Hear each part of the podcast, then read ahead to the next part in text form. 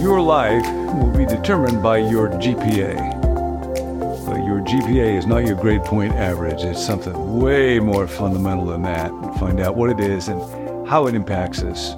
Just hang on. We're studying the Sermon on the Mount, the greatest teachings of the greatest teacher who has ever lived.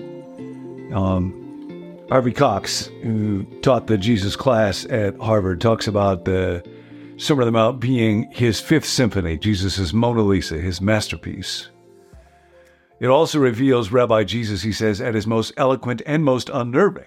The words are plain enough. But this has not prevented hundreds of contradictory interpreters from tumbling over each other as the centuries have gone by. Thomas Aquinas called it counsels of perfection intended for only the few. Immanuel Kant saw it as the encapsulation of the moral imperative. Ernst Renan, the 19th century biographer of the earthly Jesus, dismissed it as an idyllic fantasy. Leo Tolstoy insisted it was the law of Christ that one ought to follow to the letter. For Mahatma Gandhi, it was the inspiration of his Satyagraha soul force.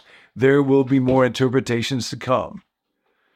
And this brings me to what I want to talk about today as we're really preparing to dive more deeply into the Sermon on the Mount and that is the single most helpful uh, guide I have ever come across. And it was from Dallas Willard. He writes about it in Divine Conspiracy to try to understand the nature of Jesus' teaching. And I think if you get clear on this, um, it sounds preposterous, but it's just simply literally true. Statements that have uh, created all kinds of interpretations and been very confusing to people for hundreds of years are, are actually remarkably clear and incredibly helpful. And here's the distinction.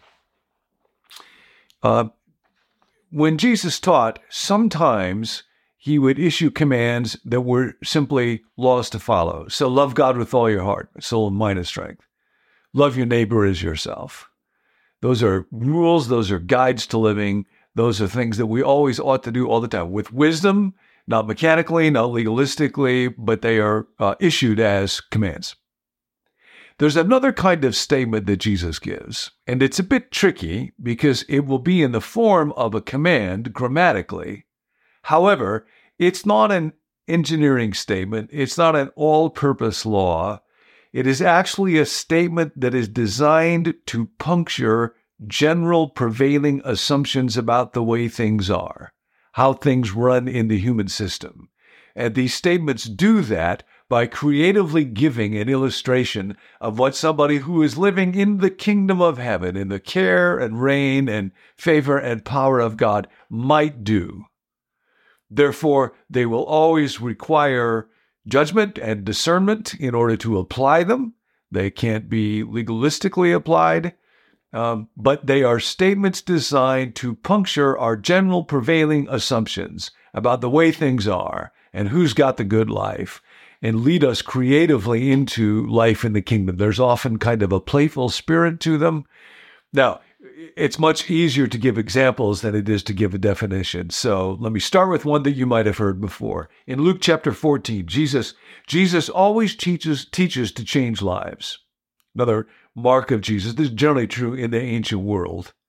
In our day, we think of teaching often as just pouring information from the jug into the mug and as long as you can parrot it back, you get an A. That would have been laughable in the ancient world. Uh, Pierre Hadot talks about how Greek philosophers also aimed at change lives. Jesus does this. So he wants to teach in a way where you will notice um, people didn't bring tape recordings uh, when, or didn't bring tape recorders when he talked, and they didn't actually get notebooks and take notes. Most people were illiterate and could not do that a great teacher had to just interrupt people's lives right where they were and teach in such a way that it would be very memorable. And Jesus does this. Often he teaches from context. So in Luke 14, Jesus is at a banquet and he says to his house, Now, when you give a luncheon or a dinner, do not invite your friends or brothers or sisters, your relatives or your rich neighbors. If you do, uh, they may invite you back, and so you'll be repaid. But when you give a banquet, invite the poor, the crippled, the lame, the blind, and you will be blessed. Now, here Jesus very clearly commands you never have your relatives for dinner. And I always like saying about this particular statement for some people, it will be your favorite verse in the whole Bible. Some of you are thinking right now, my gosh, I've been obeying Jesus all these years and I didn't even know it. I'm thrilled that he committed that. Is Jesus actually giving here a command to rule a law, never have mom or dad or the kids over? Of course not.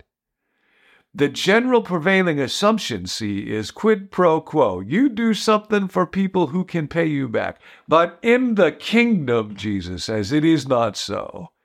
In the kingdom, there is a heavenly Father who cares for you, and that means that just as He generously cares for you, you will be able to generously care for other people, for people who are disadvantaged, for people who will not be able to pay you back. There will be great joy in doing this. Now, do you does that mean every single meal you ever have, you always have to invite people in all these categories? Of course not. He's not giving an engineering law here. He's illustrating what life in the kingdom looks like to puncture our general prevailing attitudes. So now you might start to ask yourself, what are the general prevailing attitudes that dominate my life and keep me from living in his kingdom?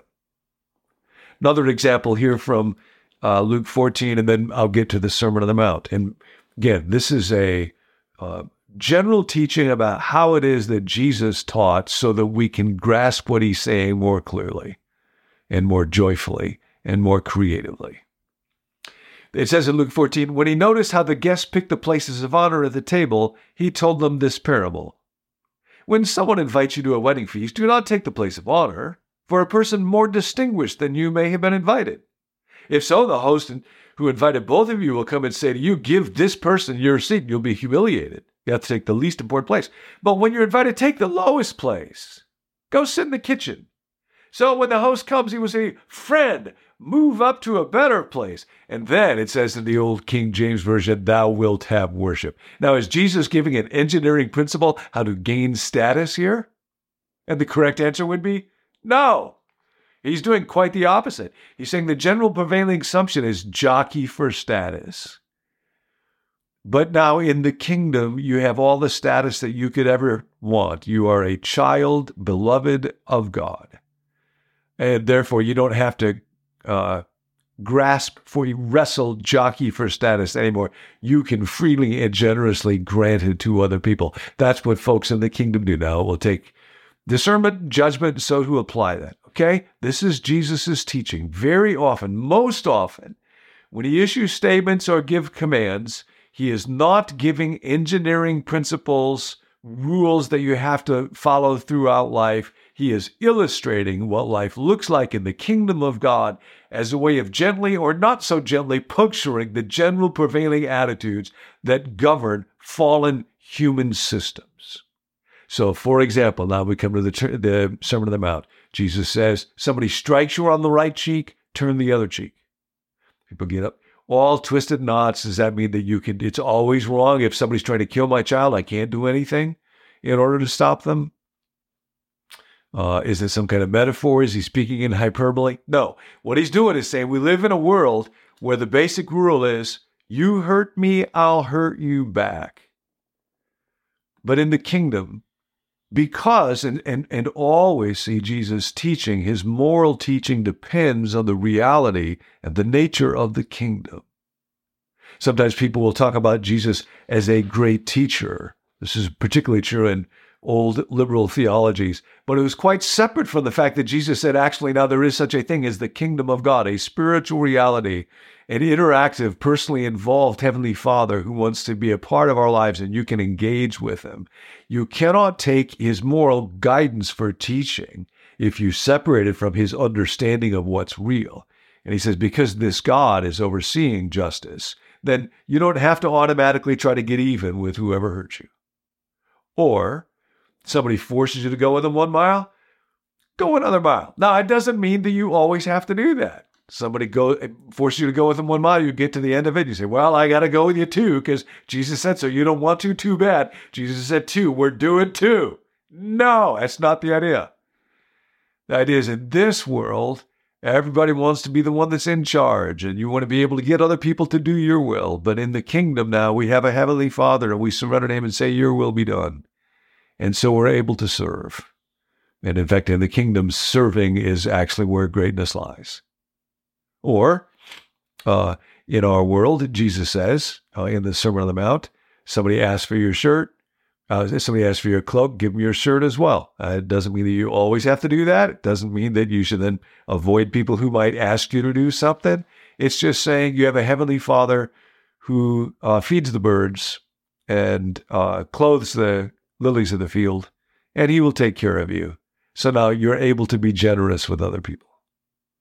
In the Sermon on the Mount, Jesus says, You've heard that it says you got to fulfill your oaths, but I say to you, don't swear by anything, by uh, uh, heaven, by earth, by Jerusalem. And people say, well, okay, then I can't ever take an oath.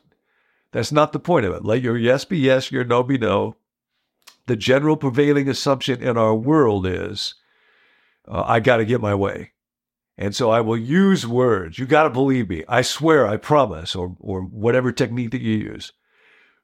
We use words to try to violate other people's kingdoms and force them to pressure them to believe us so we get in our way. In the kingdom, it's not so. Here's how it is just yes and no. People in the kingdom do that sometimes. Now, you have to apply that with wisdom and discernment. And so.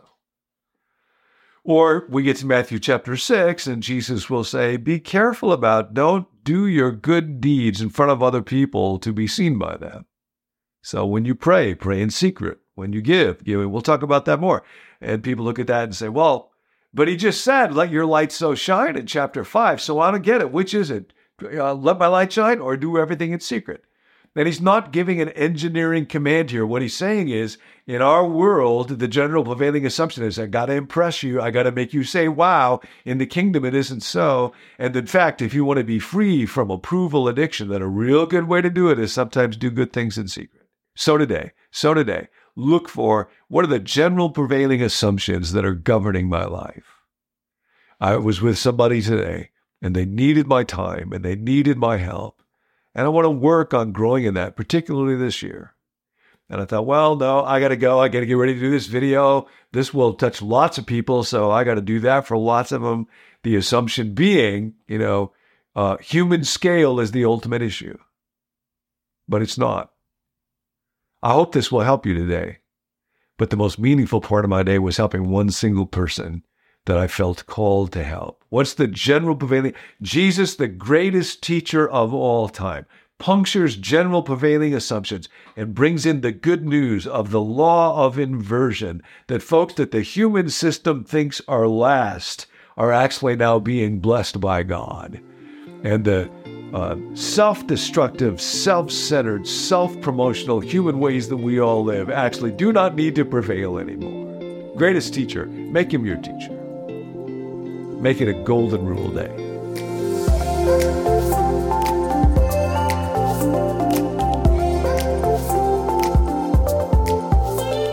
You've been listening to Become New with John Ortberg, where you can receive 10 minutes of daily teaching about the person you're becoming. If you like what you're hearing, you can head on over to our website, becomenew.com, where John has over 700 10 minute teachings on the person you're becoming, cataloged in 20 different series covering a range of topics you might be interested in. If you'd like to receive the emails that go along with each episode that include extra resources and discussion questions, you can let us know at becomenew.com slash subscribe. Lastly, if you have a prayer request, there's a team of us who meet each weekday to pray for listeners just like yourself.